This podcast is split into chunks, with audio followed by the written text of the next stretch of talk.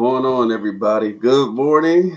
We got the uh, Buckeye Brunch Edition back in here. It's been a, a little bit since we had this show, so super excited. What's going on? Glad to join us. Got my guy Ron in here. Ron, how you doing? Pretty good, pretty good. Running a little late this morning, but we made it. yeah, my fault. My fault on that one. I was like, I'm ready to go. I'm about to hop in. No, I'm not. I'm gonna go clean up for a second. My dog is fine though. It happens all the time. Just gotta give him some uh, some Alka Seltzer. He'll, he'll be he'll be good to go. not, not too bad. But yeah, man. So we got a good show for y'all today. Today is Tuesday. Should we not forget? Tomorrow there'll be two additional shows. One Ron will be on Bleacher Report at 1 p.m. As that holding it down. They like him over there, so they're bringing him back. So we got to again up our budget to keep him over here and happy and all that. So make sure you like the video. Help us help us out there. Uh, also, too, the fans' edge will be tomorrow. Um, national show, like national college football. There's a lot of storylines, and I also asked the chat, give me your national first weekend one storylines. I'll read them off, and we'll we'll talk about it a little bit. But um, yeah, so that coming up. Mike and the gang, the fans edge over there. So make sure you check them out at 7:30 Eastern, 6:30 Central. I, I, think I got this time. I feel like the Disney Channel. I feel like the show's turning into TV guide. All yeah. we do is read off promos for the next show. yeah, the funny thing is, I, I always check like social media, and half the people didn't know what they were talking about when they said 7:30 Eastern, 6:30 Central like, what time is it? It's so funny. So yeah, that's what we got coming up. But you didn't come for that. You came for the Buckeye Roast at 8 a.m. We're here today, and this is what we're gonna talk about. Um, I know we didn't write this in, but I just want to recap um the blasphemy from last night and what happened with the gangs. And Ron watched that. So I want to talk about that for a quick second. But we got winners and losers today. And losers from Ohio State over the weekend. And then we're going to talk some reaction because there was a lot of reaction, not only ours, but around the Twitterverse. So we're going to talk some of that. We'll make jump into some other things as we see fit, but that's what we got going on today. And let me give my shout out. Isaiah was in here first. Good morning, Isaiah. Remember, you come in here first, you will get a shout out. He was here at 740, so had Charles Green, so I thought I was early. So uh, you, you, got to wake up at seven. You got to get in here at seven thirty and say it was good to, to, to beat him. But yeah, Ryan, got anything before we jump into it? No, Bleacher Report tomorrow, and we're here for the show today. So let's keep it pushing. All right, all good. So I, I want to start with because it's always relevant to Ohio State. I want to start with last night's game with Clemson v Duke. Now I gotta ask you, Ron, what on a scale of let's put it one to five, what's your hate level for Clemson? For Clemson? Yeah. A two. My hate level for Dabo? on a scale one to five? Like a 12? Like I hate Dabo personally. Like I it's just like I don't know, man. The holier than thou, the we don't cheat when we absolutely cheat. Like that is just like it just irks me. It grinds my gears, as our guy Cam would say. Um, yeah, um, I, I really love to see Clemson lose. It's always fun. Um, and it just seems like Ohio State put a dagger through the heart of that program, and they've never been the same since Justin Field dotted up uh, Chris Olave. And history ever since. Yeah, man. Um, because see, I think this is too um because Michigan was so down because Michigan was has been so bad until I guess 2021. Like my hate for Clemson was probably at like a four by the time it hit 2020 and we were playing them in the college football playoff. Because I was like, bro, I like the one game um i think we will do a show eventually on like worst losses that we've had or that we witnessed as fans. Like that 2019 game to this day i have not been able to rewatch. Like to this day if i see it on tv or anything like that i'll watch the first half because it was going well. And then once Shaun Wade gets kicked out of the game i just I gonna, know i was gonna ask you which play frustrates you more on rewatch of that game? I know you haven't watched it, but if you rewatched it, like what point is going to make you want to walk away more? The fumble, non-fumble, or the or the hit? It's definitely the fumble, non-fumble. I just can't find a way to get that far. Like, just, just go, like, bro, I was at my boy's house and like they're not college football fans at all. They're not, you know, fanatics or anything. But I'm like, but he was um he was going to Australia. So I'm over there. I'm like, look, I, I came here for you, but you need to turn the game on for me. So he's got the game on in the living room. His family's around who probably doesn't know the difference between Ohio State and Clemson. Probably has no clue. And I'm over there like freaking out. Like I'm like, oh, we're about to blow them out. We just need to take advantage of stuff. As soon as Shaun Wade gets kicked out the game, I'm like, what is going on? Like, how did he kicked out? And then it just rolled from there. And you see the slow demise of me just like, no, we're gonna find a way to lose this. As much as I hated Clemson walking into that game as well, because who was that? Man, who's that one Clemson fan who always is like, oh, Clemson is your daddy, blah blah blah. He's on he's on YouTube. I don't remember his name, but he's super annoying. I'm not I, sure who. Yeah, I watched this video. It just got me riled up. Like before, I'm like, bro, I can't wait to beat them. I'll be on his YouTube page, like, yeah, motherfucker, like this, this, and that. Bruh, oh my goodness. You talk about the demise of, of my whole new year. It just went right out the window. Yeah, like, bro, we got to start winning these New Year's games because, like, our start of the year is always like uh, step, the the stages of grief as an Ohio State fan. Bro, last, I told you last year trying to deliver a New Year's kiss, my heart was just broken. I got a pigskin Pete. That's him. Hate that dude, man. Hate that dude. Pigskin Pete, bro. Oh it was a whole experience. But let me let me skip over my sorrows. You watched the game last night. Um, you had more time than I did because I didn't get the chance to. So let me know what happened. Duke happened. Um, I said on the college football pregame show that Clemson was on upset alert. We watched Duke fuck up uh, Miami last year. They were an eight and five team. They had a first year head coach. Everybody was making excuses last year for first year head coaches, like uh, uh, what's his fit? The other Clemson guy, Brent Venables, over at Oklahoma, and they wanted to make excuses for Mario. I'm like, Duke's coach has a bunch of engineers out here going eight and five in the ACC. So I mean, I expected big things from them, but I also heard from Clemson fan that Cade Klubnik, uh, I was guaranteed that Cade Klubnik would put up more than twenty three points. That he did.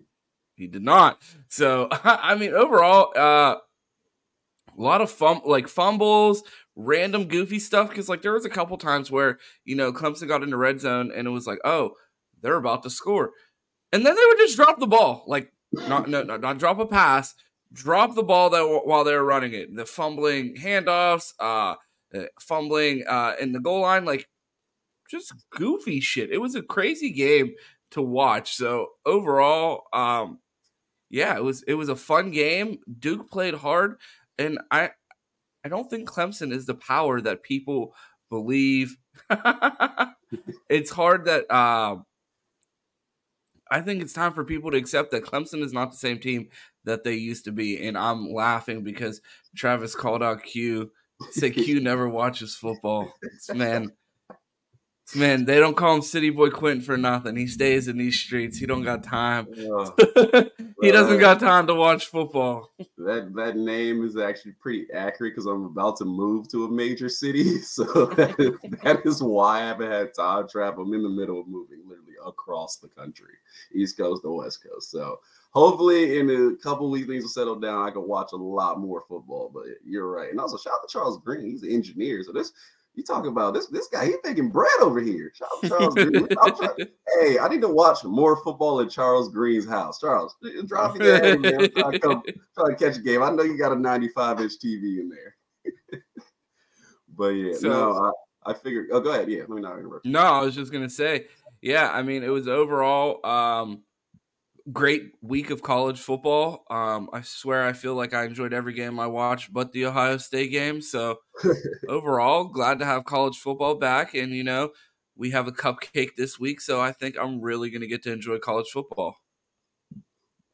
yeah, as I say, but I was thinking like after the Clemson game, it's like, well, we were bad, but we didn't do that. so, so sun's still shining. You know, the birds still chirping. We still got opportunity to do everything that we are supposed to do.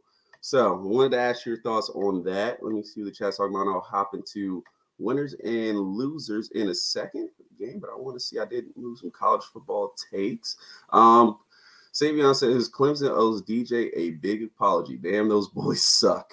Trav said Garrett Riley is not Lincoln.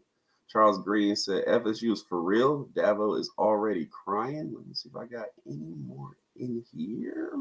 If I do, I'll, I'll grab them by the end. But yeah, let's keep it rolling. So, and also, but yeah, keep putting your takes. I'll keep uh, saving them and we'll roll from there. All right. So, Ron, you did it on Bleacher Report. You did some winners and losers after the game. I'm sure your mind has changed a little bit by then because they made you do an instant reaction. And probably all you're thinking about is I'm about to kill Ryan Day for ruining my Saturday. So let's go to winners and losers from Ohio State over the weekend. So, Chad, I want you to put, give me, let me see, three. Give me two winners from Saturday and give me two losers from Saturday. And this can be a coach, player, position group um, fans, you know, whoever whoever you have you that you have is a loser. So it doesn't have to be specific to players. Um, but yeah, so uh, Ron, you want to take it off with winners and losers? Yeah, sure. I will start. So yeah, like you said uh, on my Instagram, go one by one. Yeah, yeah. So. Um, I guess we'll start with winners. Uh, like you said, uh, we did winners and losers on Bleacher Report for the instant reaction, and mine have changed. I wouldn't say significantly, but absolutely changed. Um, someone that I did have on the winners last time that is no longer on the winners after rewatch the game was Cade Stover. He led the team in receiving. It seemed like a good game on first watch. Seemed like he had a lot to clean up in the blocking game. So, despite having a great game receiving, I felt like overall it was an average game because it wasn't a full game from him as far as performance wise, left some things to be desired in a blocking game. But overall, not a bad game. I definitely wouldn't move him to losers, but I feel like the winners kind of became more evident on rewatch. So that's why my first uh, winner is going to be Denzel Burke. Uh, the seatbelt crew out there. Like uh, they had the straps on everyone. Um, so yeah, a big shout out to Denzel Burke. I know he saw all of the criticism last year of his play when people felt that he could play better, and I think he absolutely stepped up and proved the naysayers wrong. That you know, to mean he fully committed mm-hmm. himself and looked like he was ready to go for a big season. So uh, big shouts out to Denzel Burke. He is my number one winner from Saturday. So Denzel Burke is yours. It seems like the corners had a had a big day because my first winner is Igbinosun. Um, I thought he was as advertised. I mean, I said it before the game. I was like, he's if he has a good game, you will not notice him at all. And we did notice him he came up and made a couple tackles, but he was physical. He blanketed his receiver. Really only gave up, uh, I guess, one pass interference and one catch. So not bad at all. He was that pass interference. You want to talk about physical? he looked like he was trying to arrest Buddy over there on the sideline. So yeah, definitely as advertised, look good. I mean, and just I'm excited for these corners, man. Even even Jordan Hancock got in there, looked pretty good so far. You know, I got the bet he's going to be a pro at the end of the season, so I need to see more Jordan. Don't cost me money. Yeah, bro, that's uh, you should have took the eyebrow bet. It's looking like I might be a one eyebrow man. Oh man, look! I want to eat on Ron's dime, not, not him eat on mine. So he's stepping it up. I might just throw him as, as, a winner in here for just no reason, just to build the hype. but no, I thought Igbinosun played really well. The, um, the defense overall, for the most part, outside of the linebacker play that left more to be desired, was fantastic. So Igbinosun is my first winner. Do we want to alternate winners and losers, or do we want to go? Do we want to stay positive and then go losers? Let, us stay positive because I think losers will transition us well into our segment after this. All right, so we see this name a ton in the chat right now for winners and losers. Our guy Chip, um, super explosive when he got in the game. I think it was seven point six yards per carry every time he touched the rock. Uh, didn't get taken down by the first tackler too often. Made a lot of guys miss. So overall, I think Chip had a great game, especially for someone who, you know what I mean, has bounced around, played a lot, lot of different positions. He's our starting fullback and also possibly our best running back. So big shout out to him. And uh, yeah, Chip is my second winner of the game. That's a solid choice. Um, my second winner is actually Jim Knowles. Um, Jim Knowles had a lot of criticism coming into the uh, end Also, too, he needs to fix. I'm not letting him off the hook with the linebacker, so you need to, you need that straight. Which I knows I'll give you your bones in the first week. The defense looked good, only three points. I think what 160 yards total. We went through this last season, but I think Jim Knowles needed a win early in the season to kind of get the fan base back on board. It was Indiana. It's not impressed. Yeah, we need to do it in the big games. got Notre Dame coming up, and then we'll see Penn State, who Drew Allar look fantastic, and we got uh, Michigan coming up later in the season. But so so so good so far. The defense looks fast. They look physical. They look like they're ready to play well. I think if Tommy still step up their game, or we get to see more CJ Hicks or something, this defense is, has the has the potential to be spectacular. And Sonny Styles, he put his nuts on the table he said Sonny Styles was, and I didn't put him as a, as, as a uh, winner here, but we may see. Well, I'll we'll just jump make... right in here because that is my next winner on the list. Yeah, I mean Sonny Styles. Uh, I said it. I said it on probably nine different shows already. It looked like he was playing at a different speed. He I was. mean, when he was out there, he was running past guys like the film was on half speed and he was on full speed. It was insane how fast he was moving out there. There was multiple times during the film rewatch that we saw Sonny Styles run past someone already ahead of him with a better angle and make the tackle before them. Like to the point that he was pushing people out of the way. Like, I'll do it. so Sonny Styles is my third winner from Saturday's game. Yeah, so I'll wrap up. Yeah, Jim Knowles played Sonny Styles because does a table for him, and we got what we got. So most definitely He's, he's, he's a winner in my book from week one. Um, my third winner is just a running back crew. We all talked about Chip. I think Chip played extremely well, especially after watching the rewatch. Is explosive, and I got to give him credit. I was like, he's probably running back five in the roster. We got four other running backs, but got his opportunity, took advantage of it. But running backs overall is my winner. I thought Miyan played extremely well. Didn't get a lot of carries, but two touchdowns. Ran physical, things like that. I think the offensive line play will get better. Um, and then uh, TreVeyon Henderson. I thought TreVeyon Henderson ran the ball pretty well. Some a couple times he leaves some to be desired as far as breaking the tackle and things like that, but doesn't do it as well as Chip or Miyan. But I thought he set up his block extremely well, especially going into the game. The explosiveness was there. Would like to see him get the ball out of the backfield a little bit more. I don't know why they don't use Travion in the pass game they they need to use him a lot more than they do, and I would love to see the, him get in space. But I thought the running backs and shout out Tony Alford were the winners of the weekend. Yeah, sure. I'm glad that you mentioned Tony there because. I think a lot of people criticize Tony for some of the misses that we've had in recruiting, but it's like, how do you argue? We still have one of the best back uh, running backs rooms in the country. Yeah, it's not littered with stars, but I mean, when Dallan Hayden's your RB four, I think you're doing quite fine. Yeah, that's the caveat. You're not gonna recruit. Just have the best room in the country. You'll be fine. exactly. I don't. I don't care about the stars. Recruit the players. Um. so that brings us on to losers, and it is. This is the same answer that I gave on Bleacher Report, and I stand by it. And I'm going to continue to hammer it home. College football fans were losers on Saturdays. This new clock is fucking awful, bro. Like watching them just run down the clock in that Clemson Duke game, like knowing that, like, oh, they're not going to snap the ball between five seconds. So now we've incentivized shitty teams to stand around and not snap the fucking ball and play football. And then we took away more football that's actually getting played because the clock's just running and running and running and running. Who wins? Yeah. Like no no college football fan was sitting around this offseason was like, you know what I want?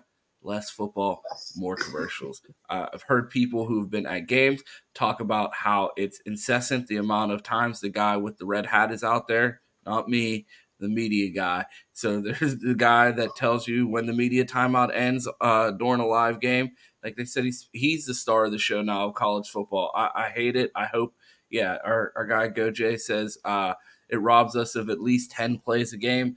Um, I know we'll get into it in the tweets later, but I know Bobby Carpenter mentioned to all the people that had criticisms about the defensive rotations that there was only 58 plays from. Um, Jesus Christ, dude, we play um, Indiana from Indiana. Um, he um he said that you know what I mean. That's overall low count, so it's hard to get rotations in there, and you're not going to see a lot of people when the when the play snaps or the play count is that low. So overall, um, I think that college football fans are losers, and this absolutely needs to be reevaluated at the end of the season to see is this something that's really making the game better. Yeah, that, that's a great one. I seen that in there earlier, and most definitely that game went by extremely, extremely fast, man. It was like because I honestly shouldn't have had as much time to watch it as I did, and I'm like, I'm getting through this game. I, was out here, so um, yeah, it went by extremely fast. I want more college football because it's the man, and we got to the point where it's quit capping. You don't even watch college football. Yeah, I don't watch it at all. I just talk about it. i I'm waiting for y'all to catch me on these bad takes I have. it, it's it's actually Q who they shorten the games for because he's just so busy in these streets no, that they have to speed up the games for him because he doesn't have time to watch. Hey, try to have a drink, man. Get this game over with, man. So I can have a good time. have a drink um, during the game. Come on. I didn't have time to finish it. Game was over. oh man, but um, but yeah, definitely loser as far as less college football. We waited so long. It's the season now. I want as much as you can possibly get. It's like it's like you're you're at the junkie point. I hit the point where like I'm just looking for content. I want more games. I want people talking about it. I just want more college football. Um, so on my losers list, I'm actually going to switch up my order. My first loser is Ryan Day. I think I should start with him. Um, Ryan Day at the time where, and uh, we can do that chat in a second. Ryan Day at the time where he needed to come out, and he really showed us a lot in that Georgia, even though in that Georgia game, even though it was a loss, he was aggressive. The team followed in his footsteps and just played like they had a chip on their shoulder. We got none of that Saturday, and I, I understand. It's twelve o'clock. It's Indiana. You have no idea what to expect from this team. The crowd's always half in until they start getting blown out. Like it's very hard to up energy, but you just didn't feel that presence from Ohio State. Just that presence of confidence, people wanting to be there, people ready to go, people chomping at the bit. Always, I think Jay Book said it years ago. Alabama always comes out with their hair on fire, and that's how they play. No matter if it's 12 o'clock against McNeese State or you know 7 p.m. against Texas, like they come out the same they come out ready to go. They're more talented and they just play ball. And I don't think we got much of any of that from Ryan Day, let alone the offense and how all over the place that was. Do you think the uncertainty at quarterback and the, uh, I guess, uncertainty as far as a leadership role from the quarterback position could play a role in the overall demeanor of the team at this point?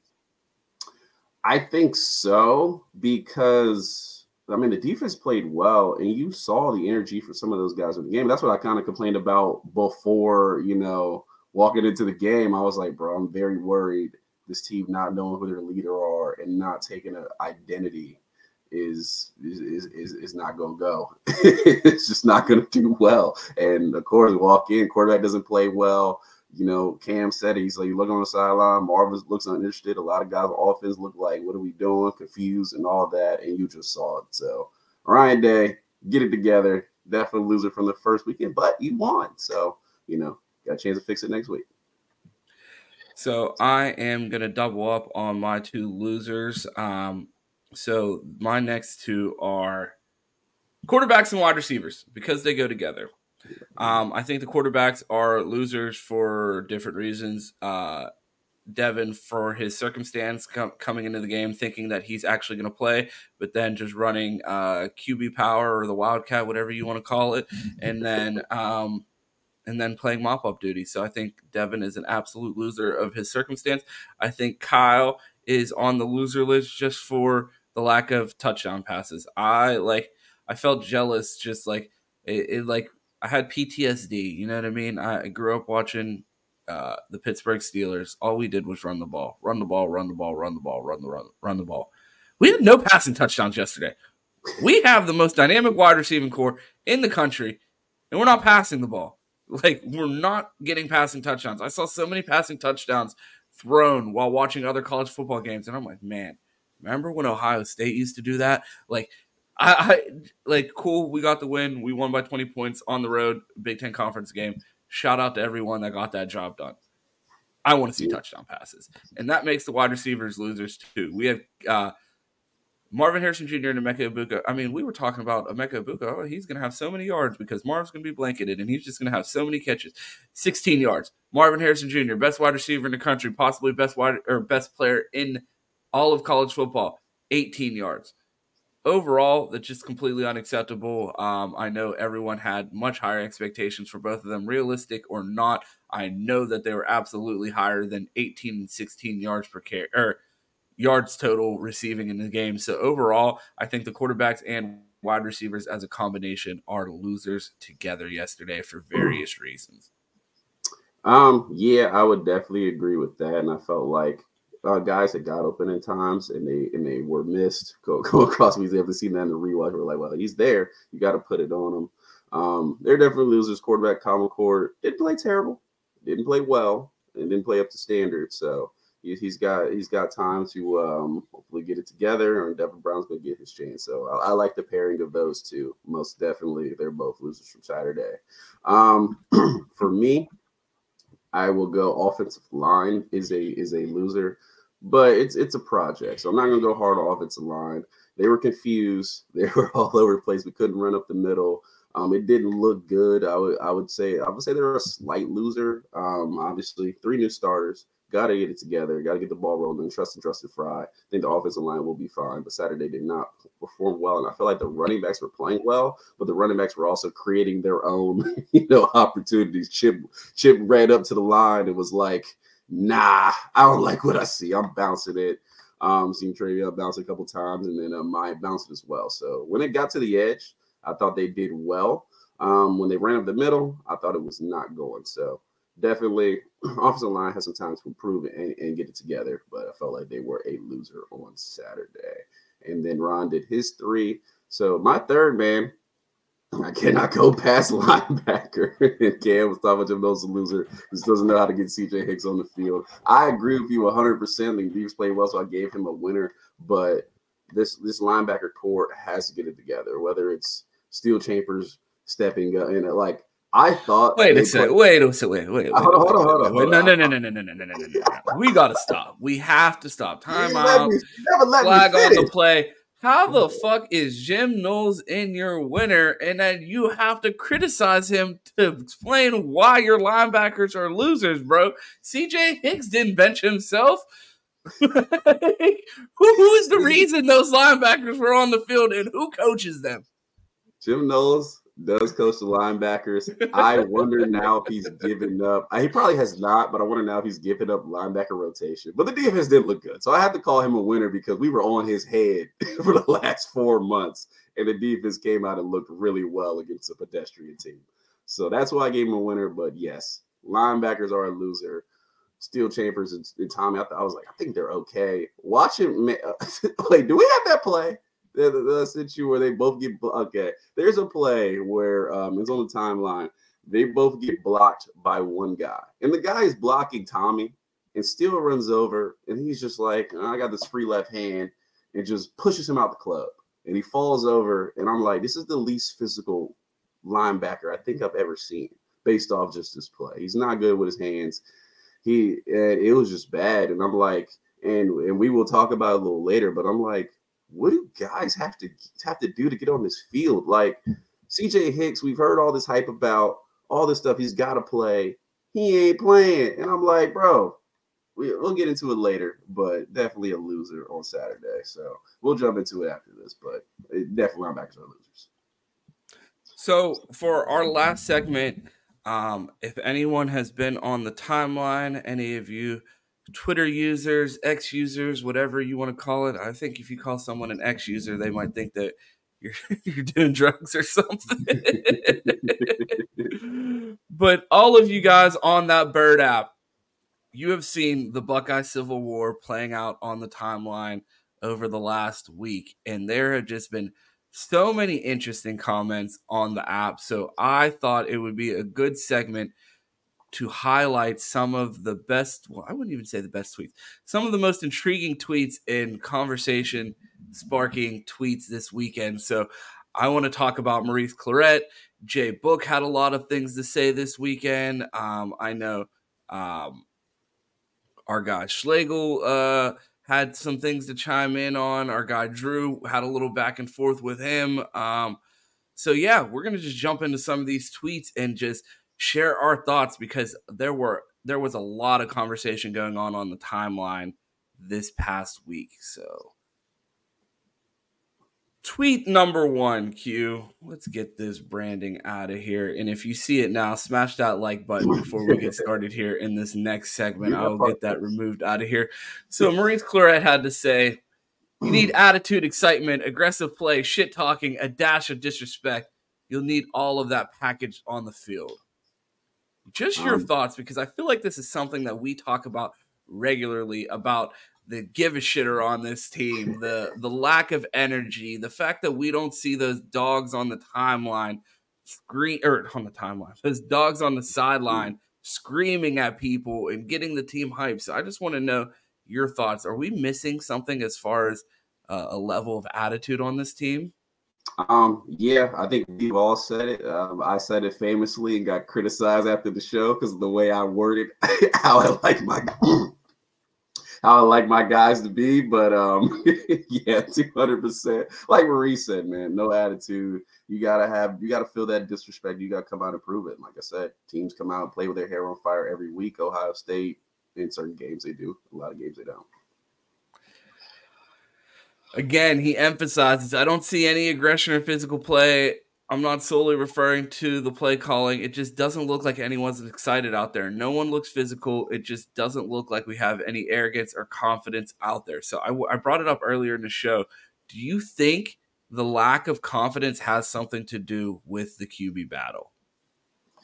In the team, I would I would think so, man. it's very hard to direct when you don't know. Like, yeah, we're about to go cook Notre Dame, and I don't know who's about to throw me the ball, but we're confident we'll beat them. Like, it's just a little pause there of like that's that's your rock, your reliable. Quarterbacks win games. It's college football. Quarterbacks win games. You have a good quarterback, it just go off. It doesn't matter how bad your defense is. CJ played with a bad defense, and uh, and Justin did too, and, and they got us to a championship. So, um, yeah, it's it, it's solely relied on that. I believe the team takes their attitude, and we, we saw the attitude of how how how Kyle McCord played was the attitude of the team Saturday. It was very. I'm trying to figure out what I'm doing. like, it's very uninspired. Is, yeah. the way, is the word that I would describe it. So uh he also went on to say when you're when you're Ohio State and have won this much, you have options. Coaches, players, everyone can be replaced. I know we have someone on offense who can light a fire under someone. So again, that's him alluding to this has something to do with the quarterback, the leadership, or does it go all the way to the top to the person calling plays? Either way, I feel like it is became evident to former players yesterday on the timeline that there's a level of juice missing from this program. And it's something that we talk about. I mean, we don't talk we don't recruit guys that have that edge anymore. We recruit pure scholars and pillars in the community and I love that for the university. I think we have great young men on this team. When you listen to them talk in their interviews, every single one of them sounds like they could run for office. Like an excellent collection of young men.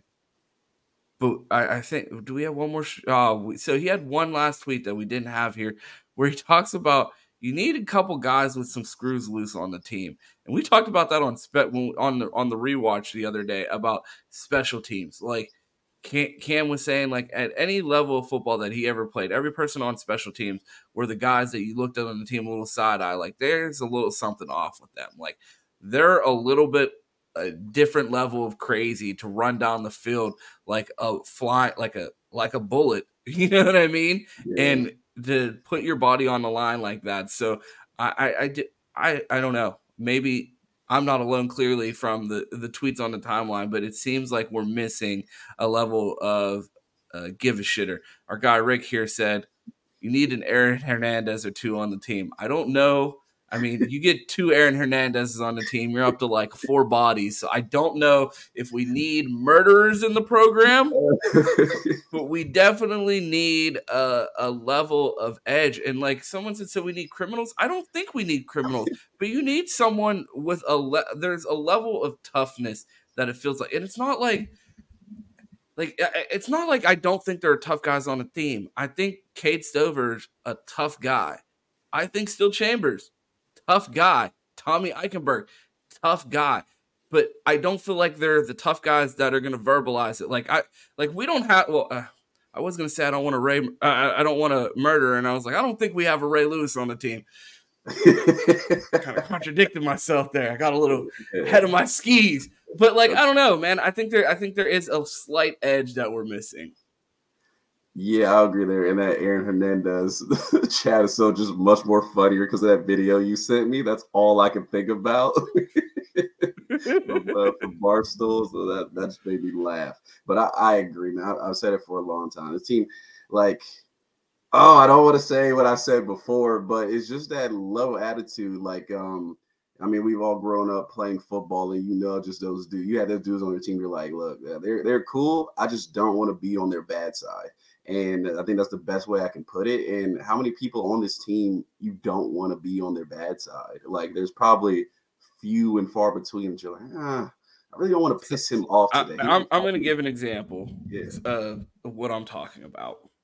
So when I played in high school, there was this one guy on my team who would go down the entire line of the whole team and headbutt everyone before the game, like G Scott level headbutt. And I'm like, bro, I don't need my head ringing before we even kick the ball off. Like I would dap him up, like, don't even fucking headbutt me. And I'm like, bro, I know how hard your helmet hits mine because you've done it to me before. You just did that 45 times before the game started.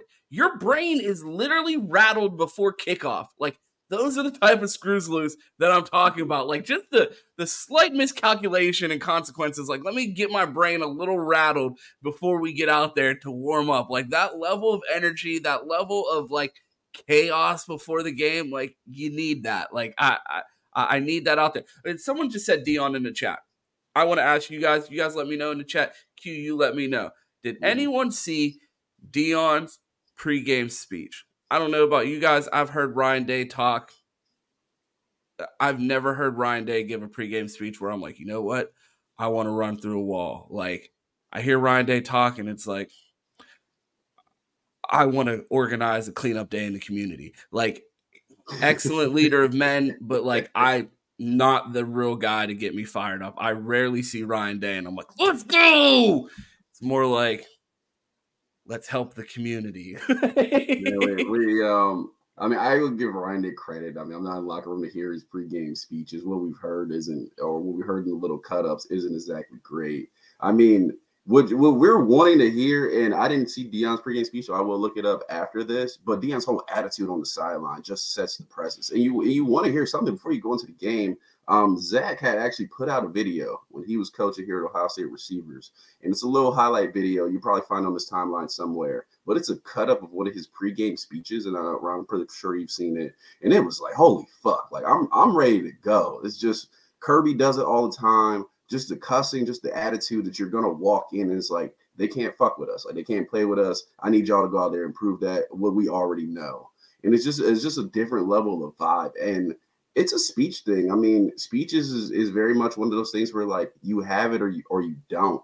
And Ryan Day may not just be able to bring that edge out in the speech like he does, but I mean, he's a great coach. I'm sure guys play hard for him, but it's, it's one of those where it's like he doesn't have to be. There's ten coaches on this on this staff. Somebody, a James Laurinaitis, somebody get in there say something, just bring an edge out of this team. I don't just don't think this team plays with an edge. You don't need criminals. You don't need Aaron Hernandez, but you need a guy who who might smack the shit out of you if you, if you fuck up in game. And you're like, I don't want to do that because I know after the game I got to deal with our linebacker. I got to deal with our safety. So that's just the best way I can, I can put it. Like as I played with guys who um, uh, went down a complete different path than I did, but we didn't lose. I'll, tell you that we won a lot of games. So so our next one, I think I got a little ahead of us ourselves there. So our guy Chimity, I know the game just started, but I can't help but really want to see Devin Brown can do out there. I feel like that's a sentiment of a lot of people in the fan base uh, when Ryan Day comes out and tells us that Devin Brown is going to play significant minutes in meaningful snaps and then doesn't play and then he eventually gets in the game. We all know that it was very short lived. The Devin Brown era begins, not so fast. So, just your thoughts on uh, wanting to see more Devin Brown and the fact that this, I mean, according to Ryan Day's press conference, is going to continue to play out as a battle, allegedly. Uh, I'm with Jimmy. I think everybody wants to see Devin Brown play and see, especially after just the hype in camp. Um, I'm not going to say the era begins. Kyle McCord can certainly turn it around next week or, or have his opportunities. The battle's not done, but yeah, we all want to see Devin Brown Saturday. Just a kid get it, get his shot and, and, and, get his chance. And I, I liked how it played out on Saturday. You gave Kyle the reins, let him make a mistake or two and play the entire game. If he does it with Devin this week, I'm completely cool with it because Kyle just didn't take the job. So I'm, I'm with Jimmy. I'm hoping. Absolutely. Um, if I'm Coach Day, I still want to see see what I have in Devin Brown next game and give him a chance to win the job. I think we all agree with that. If let me know in the chat if there's anyone who thinks that we don't need to see Devin Brown and Kyle's the guy. Let me know with a Kyle's the guy and why. So, I mean, I've seen some debate out there like uh, anytime you post about Devin Brown, it's Kyle's a starter. He was named the starter for the reason. But then Ryan Day comes out and tells us that no, he wanted to play Devin Brown more. That wasn't his intention for the rotation to be like that. So we'll see what happens here going forward. It's just a um it's just an odd thing for him to say I wanted to play Devin Brown more in the way the game went. And I don't have a problem with how he did it, but it just wonders with me his trust level of Devin Brown, where it's a close game your offense is not doing anything, but you won't flip the quarterbacks and try to give us some juice. So that's one thing I'm gonna watch in week two. Just his level of trust with Devin Brown, because that shows me he may be a little antsy on if you really trust him, and he has to for him to play this season. Agreed. Um, so our next one's from our guy Jay Book. I think the biggest thing that frustrated me the most about Ohio State game Saturday was Ryan Day admitting to being conservative. What the hell are you doing? There are zero positives that come out of being conservative play caller. His teams 100% respond better when he's aggressive. What happened to him saying, "I learned from the Georgia game to be aggressive, pick an identity and stick with it"? I mean, I think Ryan Day has proven the identity that he has. I think the mm-hmm. uh, the Georgia game is the exception, not the rule. Um, we just had a five minute conversation about his lack of aggression. Um, I just think that's who Ryan Day is. And if this culture of, uh, I guess, low energy and like professionalism and this NFL approach to a team, are we watching an experiment play out? Like a lot of people say, a lot of people say that Urban Meyer didn't work out in the NFL because he brought a college mentality to the NFL. Are we watching an NFL mentality play out in college? Like, is there some of that, like, at the end of the day, like the power broker, uh, overarching leader like Urban Meyer, where he's screaming in your face, threatening everybody's job every other day, the constant competition, the fear of being cut? I mean, where I, I don't know if I feel like Urban Meyer might have taken it to the next level but I also feel like there's a middle ground between where Ryan Day is with his NFL approach and the the culture that Urban Meyer had. Yeah, I 10% agree with you and 10% agree with Jay Book. 100%. He said he said it all. It's nothing I can add to that. so our next one. This is a big topic of conversation as well. Who's RB1 on this team? If you run the ball, you know these are RB1 reps. You can build around this. The eye in the sky don't lie. Our guy, Mr. Ohio, said RB1 is Chip Trayanum. Maurice Clarett chimed in, and I know I don't have the clip here, but I know Beanie Wells also chimed in and said he believed the same mm-hmm. thing. Do we have a battle? Do we have two battles in the backfield? Like, are, are we playing the right quarterback? Are we playing the right running back? Should Chip Trayanum be getting more carries, Q? Um, I think it's at the point where those are your top three. Ride the hot hand. I don't necessarily would think it's a battle. It doesn't have to be a battle. All guys are bringing something to the game. They all did something really well on Saturday. Chip was the best on Saturday. Don't think it needs to be a battle. Just keep it rolling and keep shooting the carries. I mean, if the carry, it doesn't matter who starts really. The carries determine who you know who really started and who they trusted. So I go with the way they had it. I mean, I have no problems with it before we get out of here, well, no, we're not getting out of here. Before we get on to the next one, make sure you smash that like button. We appreciate all you in here. We see 70 plus people. So uh, it really helps us if you hit that like button. And yeah, appreciate drop some questions in the chat. I, I completely agree with what you said, Q, because I think you said it a thousand times better than I had it lined up in my head. Because the way you said, ride the hot hand. And like I was going to say, you know what I mean? Play, play chip and let everything else. Uh, let the chips, no pun intended, you know, fall where they may. Like I, exactly. So I mean, yeah, ride the hot hand. Does one of them have to be the starter? No. You have more than more than three capable backs on the team. Play the hot hand, and I'm completely okay with that. If it's a week to week thing, if it's a drive to drive thing, if some guy's out there running good, let him get that you know momentum and, and ride the hot hand. So I completely agree there. Um, and then Jay Book chimed in on this. I thought it was fascinating that Burns said today during the Indiana during the Indiana game, Chip was losing his mind coming to the sidelines, screaming nonstop, "They better stop fucking with me." Not sure if he's referring to Indiana or the coaches. Either way, I need that type of vibe and energy on the field. We got to have them dudes with an edge ready for an alley fight. And I mean, Jay Book talked just touched on something that we've already you know been hammering home like there's clearly some sort of edge missing. And again i agree with jay book a thousand percent. Whether he's screaming at the other team or the coach's staff stop fucking with him. Yeah i mean should be a captain with the attitude or at least something people follow. So i mean he's bringing energy like that team follow him. I mean from 330 shout out to guy chris drew uh, over there. So um, most definitely you mentioned 330. We're almost at 30 likes, so go ahead and smash that likes button. yeah, we're almost at 30, and then let's get it up to 33. So just keep running those likes. um, Maurice Clarett again. Football isn't fair. Some people will work their ass off all off season, not getting playing time. That's rough, but that's what it is. Above all, you have to put the best players in the game who will help you win. The game is a business at the college slash pro level. And i think that's a big disconnect between uh two segments of the fan base and we're going to get to that here at the end. Yeah. like a lot of people like I, again ryan day uses this word that infuriates the fuck out of me deserving.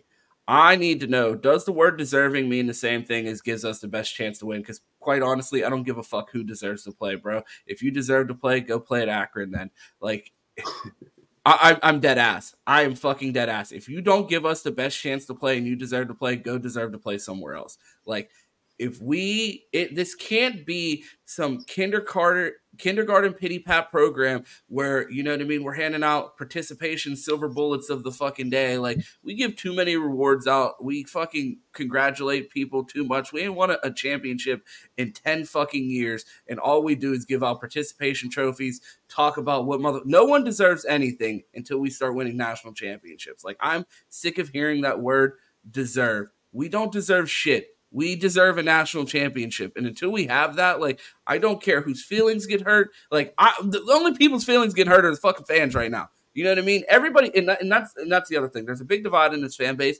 about the way the team is criticized. But we all want the same thing. People have these asinine theories that there are fans out there rooting against certain players because they want to be right. I promise you, I promise you, if Steele Chambers went out there and look like the greatest linebacker to ever touch the fucking field, I'd be on here singing his praises, lying about him like I did with Tommy Eichenberg running a fucking offseason Heisman campaign for him. I would lie and tell you that Devin Brown is the best quarterback since Dan Marino if he fucking looked like it. I don't know why people think that like there's fans with this agenda that they want to see the Buckeyes lose. I'm here to tell you, me personally, mm-hmm. and I would go with the majority of fans that get yelled at for being too critical, want the whoever's out there to be the best. And if there's someone behind them, we need to see them. But if the person out there, I don't care if their name is Steele Chambers, CJ Hicks, or fucking George Bush. I don't care what their name is.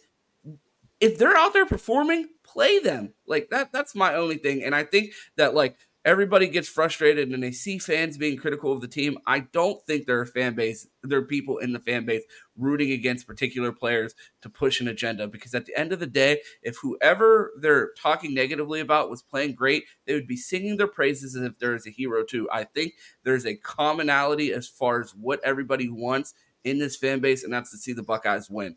And everybody's uh, response to the play may be different, but I think at the end of the day, everybody's on the same team as far as the outcome that they're looking for from the Buckeyes. Um, yeah, 200% what you said. I don't care who plays, to be honest. I just want to win the games. And another word I would like to retire, even though it shouldn't be a word I have to retire, is consistent. Because a lot of times, consistent in this program has meant consistently mediocre. And this guy makes plays, but he's not. I wouldn't even say mediocre, average. But like we, this, everybody's so good with serviceable and not let's take it to the next level. Where is elite? Everybody's like, well, it's good enough. I'm like, are we sure that we like there's not another level that we could take it to?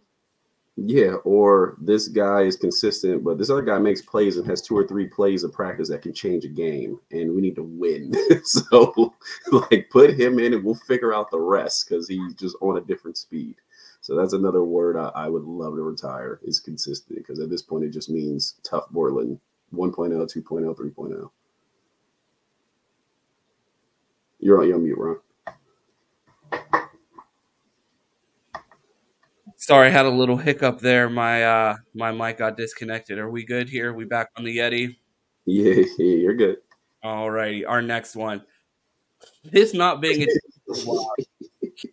I will just let you handle that. I mean, I'm no, you know what I mean? I never had my hand in the dirt according to some of the people chat, but I don't know. Looks like I again, I'm no Maurice Clarett.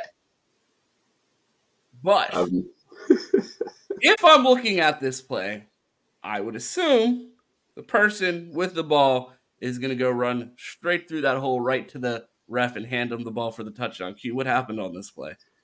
Yeah, I don't know how he found the only man that can tackle him. And I've never played quarterback. I have played running back and wide receiver at later levels, but I could read a block. It's not, you just process it too slow and chip set the side. Always got to do. But I guess it happens. I mean, I've seen J.K. Dobbins do it once where he could run off the tail, but this one is pretty worse than that. It's pretty egregious. So it does happen. It's unfortunate for Kyle, but he did find the only guy that he could tackle him, and, and you have to score that with everything that's gone on in that game. So learn from that. What do you want me to say?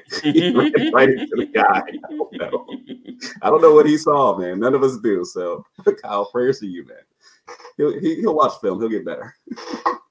I guess, bro. They need to get him on the ladders or something, bro, because the change of direction. I, Ronnie 2K called me and said he's putting it on 10. oh, man. Okay, we're going to come back to that one because I think that was in response to this conversation. And this is the last one that we're going to look at before we get out of here. Our guy, Drew.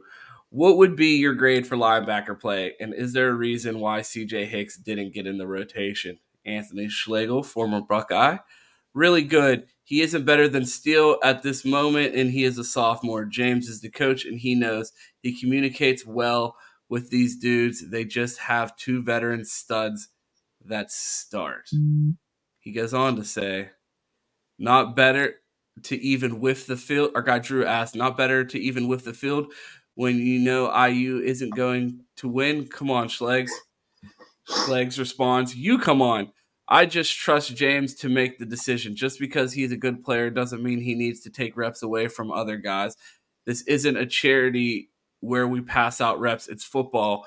He will get more chances against Youngstown and Western Kentucky. If he doesn't like it, transfer.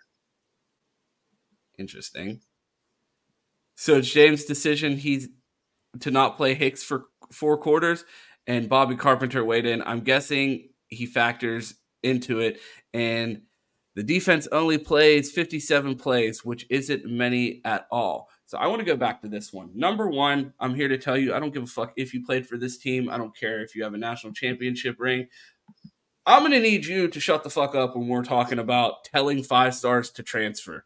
What?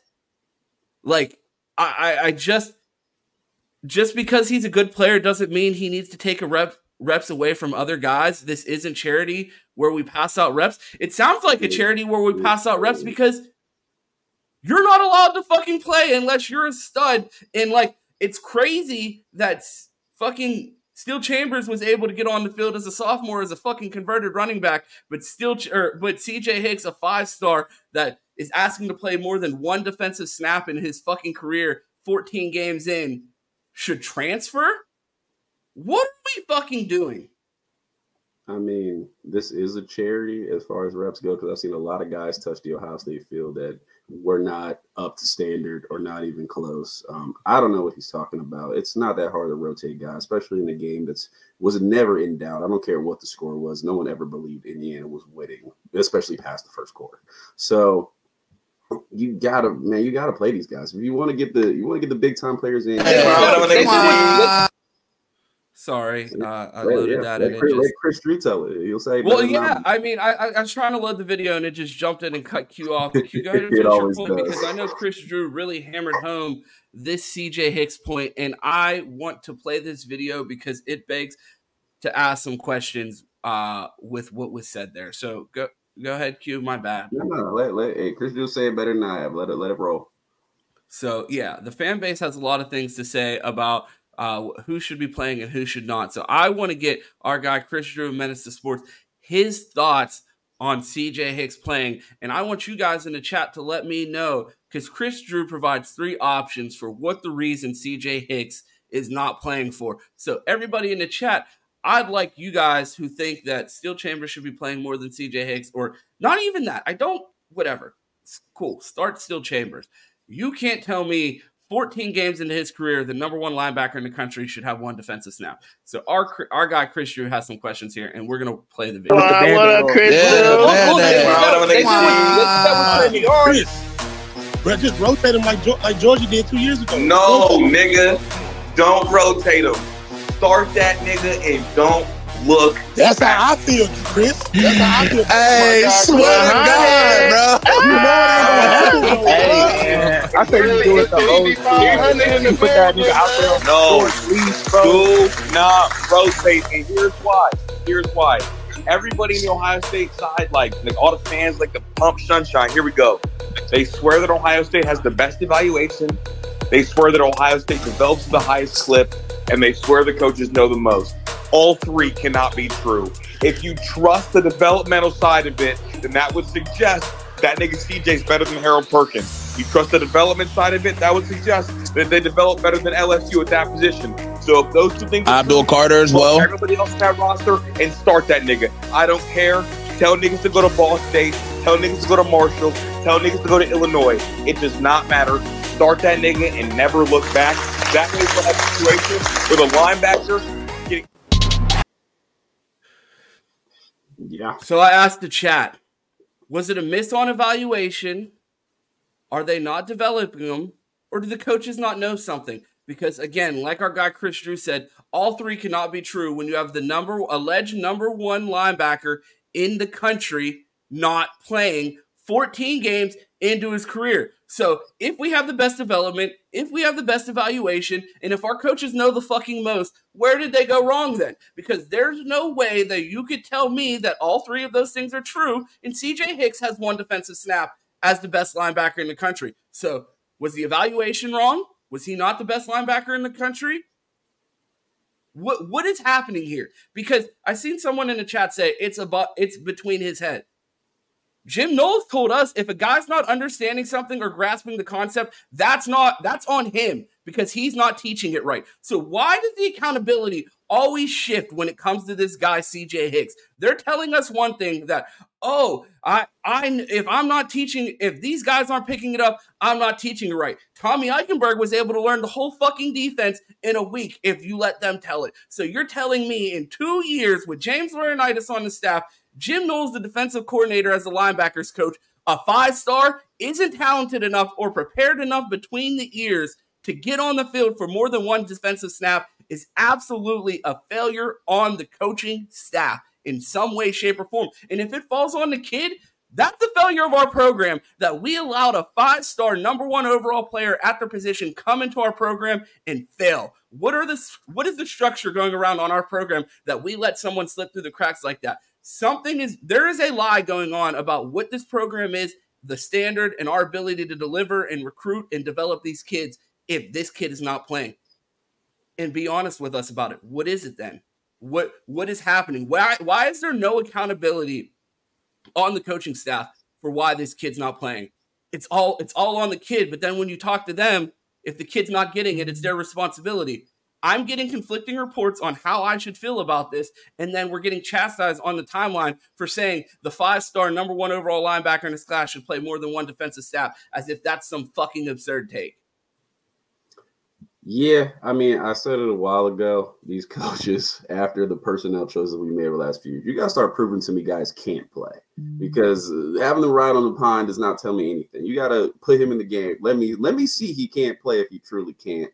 I've, I've said that for a while. We have Reed Carrico, who was a top 50 player, CJ Hicks, and Gabe Powers. Haven't seen a lick of any of them. And the linebacker play has been mediocre at best, and it's not even a hard defense. You're telling me Malik Hartford can come in at free safety, the last line of defense, understand the defense well enough to play, but CJ Hicks at linebacker, which Tommy doesn't even have to worry about the pass game 99% of the time. It's basically just read and react and attack the ball. So it's impossible for me to believe he can't do it. And also, too, if you would look at it objectively, if Tommy is still where LSU, would they be starting? If Tommy is still where at Penn State with Abdul Carter, would they be starting? Like, probably not. They play a talented guy and they roll with it because the payoff is so much better at the end of the season. And not saying CJ Hicks just come in and take all their reps, but you can at least rotate and, and play guys and, and let us at least find out. So I don't understand what Slags is talking about. I don't understand what Bobby Carpenter is talking about. You by the second series, you can throw the guy in for a play. Have him go in through a blitz, something. Just, just do get out there and do something.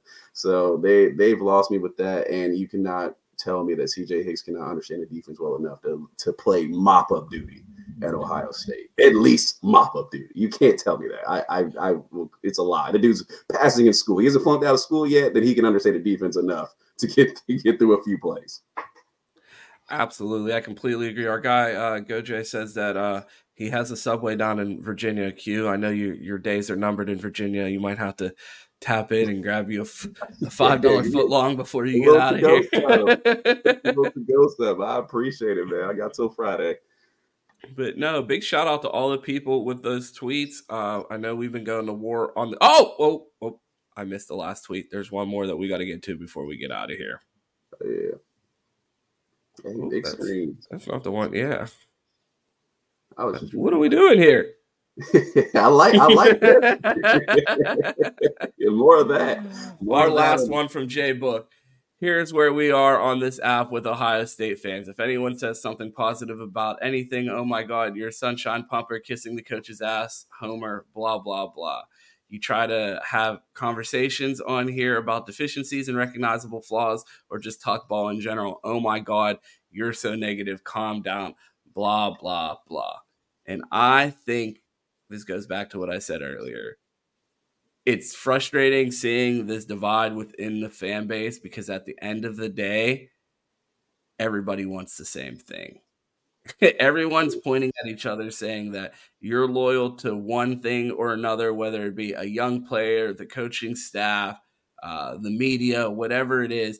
And we all pick our sides, dig our feet in the sand, and then scream at each other all season as if we're not rooting for the same thing. I said it reminds me of when Pitt and Penn State play each other and they're fighting each other in the parking lot, and then the, the next day on Sunday, they're all Steelers together. Like it doesn't make any fucking sense. Like fight each other on the timeline, and then everybody's hugging in front of the shoe on Saturday. Like uh, I get it. Uh, there's everyone has their opinions, and you know what I mean. They're passionate about them, but at the end of the day, we all want to see a Buckeye championship, and um, people may have different difference in opinions on how that should look.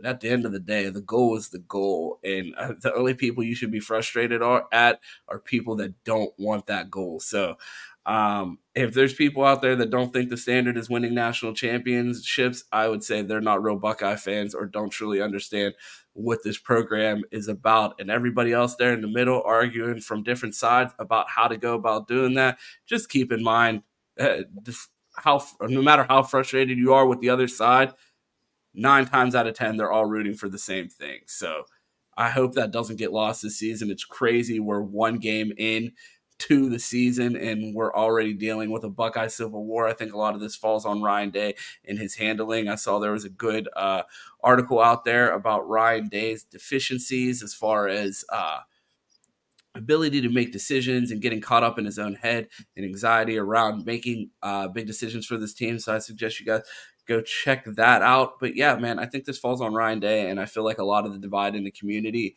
is due to his lack of communication and his new nickname of Lion Day.